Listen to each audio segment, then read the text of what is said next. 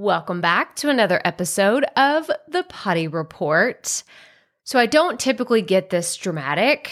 I mean, let me take that back. I, I do get dramatic about a lot of things. I know I can be a little bit much on some areas that I get really passionate about.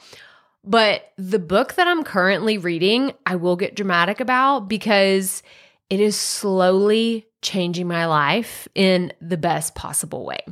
So, my sister in law is a huge reader. Like, we I will talk about shows on Netflix or shows that I've watched on HBO Max and she's like I don't even I can't can't keep up with those cuz her favorite pastime is to read. And mine is definitely not reading. That is not my top favorite pastime, but it is one of those that I enjoy a lot whenever it's something I can really really get into. And she kept talking about this book. And it was really surprising to me because she usually reads fiction. And this is a nonfiction book. So I was like, what? Like, she just keeps talking about it. She keeps referencing it. She just mentioned it so many times the last time we were all together as a family. And I was like, okay, let's go ahead and order it. So my husband and I said, yeah, it sounds like something we should read. So we ordered it and it sat on my husband's nightstand for a few weeks. And then the other day, I was like, you know what? All right, I'll go ahead and crack it just to see if it's something that I should start reading. Which is funny because I had just started reading another book that I had ordered that was sitting on my nightstand. And I was like, you know what? I should read this one. I started getting into it, and then it's kind of a heavier, it's a nonfiction, and it's a heavier read. It's still really good and really funny. But when I picked this book up, I know you're like, Crystal, just tell us the freaking name of the book. So here's the name of the book it's called Stolen Focus Why You Can't Pay Attention and How to Think Deeply Again by Johann Hari.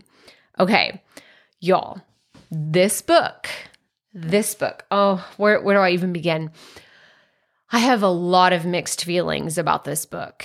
And it's mostly because it's like, as like Brene Brown would say, it's bringing up a lot of shame on my part for being on social media so much, being like having this obsession with my phone or just, you know, digital screens and all these other things and looking at having an online business or even you know with my regular job it's like i have to be on a computer. I have to be on a device. I work for a tech company and i work for you know a, as a content creator. Like you have to be on tech.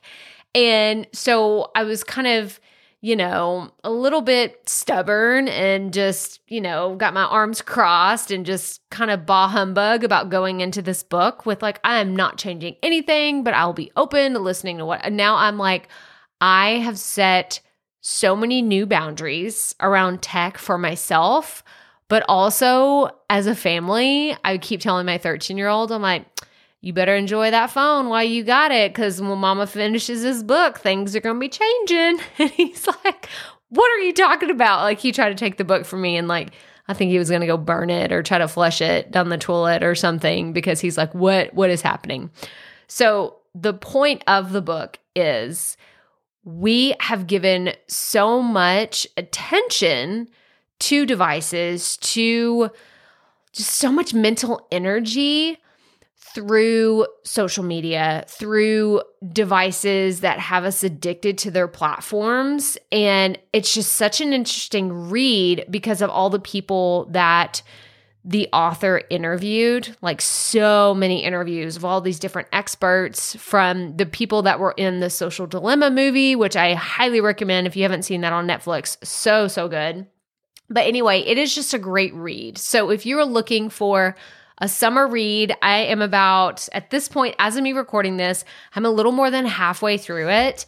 And I'm just convinced, just like my sister in law, that it is a book that everybody needs to read everybody, even if you are stubborn like me and you're like, I am not changing my ways, it will really have you rethinking how you can set up healthy boundaries around technology. And at the end of the day, I'm not trying to get off of tech or have my kids be off tech, but I am looking for those healthy boundaries that we can all put in place to help us focus and have a better attention span. But that's all I have for you today. So, as always, remember keep it fresh, keep it fun, and just keep going.